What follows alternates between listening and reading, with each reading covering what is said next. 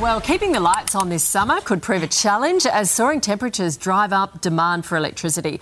The Bureau of Meteorology has issued warnings for an increased risk of bushfires and heat waves, and that could mean extra pressure on the grid and a higher chance of blackouts as Aussies try to keep cool. The National Energy Market Operator has forecast Victoria and South Australia as being at greatest risk of having reliability issues this summer. For more, we're joined by Dr. Phil Wild, an energy expert from Griffith University. Good morning to you, Phil. How prepared is the energy grid for all of this hot weather that we're predicted to have? Uh, good morning. Um, I think the main issue is that uh, heat wave conditions sort of represent. Uh, much more difficult operating environment for the whole grid. So, sort of um, basically, uh, the very high levels demand mean that uh, quite often there's not a lot of generation that's available for backup purposes.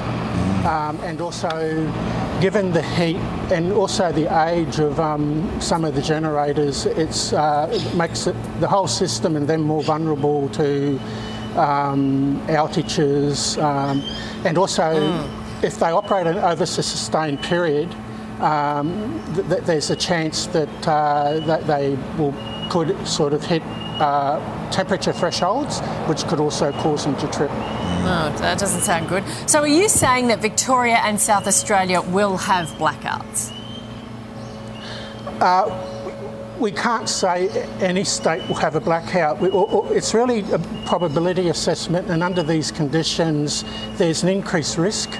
Um, you know, we've had blackouts before. Um, and you know, some, it, the, one of the issues is you know how it's whether, whether the, basically you can stabilise it and keep it local, or whether it mm. sort of cascades to a large part of the network and in that case you could have quite a large number of generators tripping yeah. and in those circumstances they'll have to introduce load shedding because uh, supply and demand electricity must balance continuously. So if you lose a significant amount of generation, you know they've got no option but to sort of load shed to restore balance, and that also protects not only uh, infrastructure, but even appliances, you know, like within the yeah, houses. Which is the most important thing, isn't it? Especially critical infrastructure. What can we do, Phil, just very quickly, to make sure it doesn't happen? Our little bit, what can we do at home?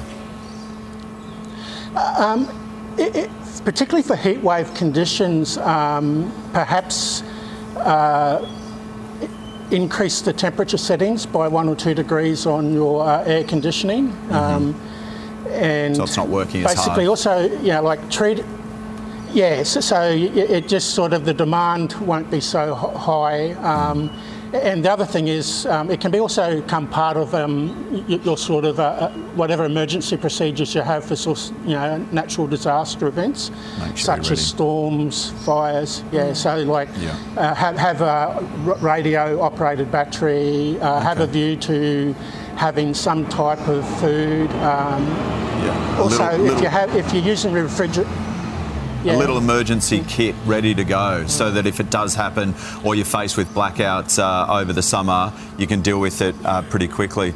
Uh, Dr. Phil Wild, thanks for your time, mate. Appreciate yeah, it.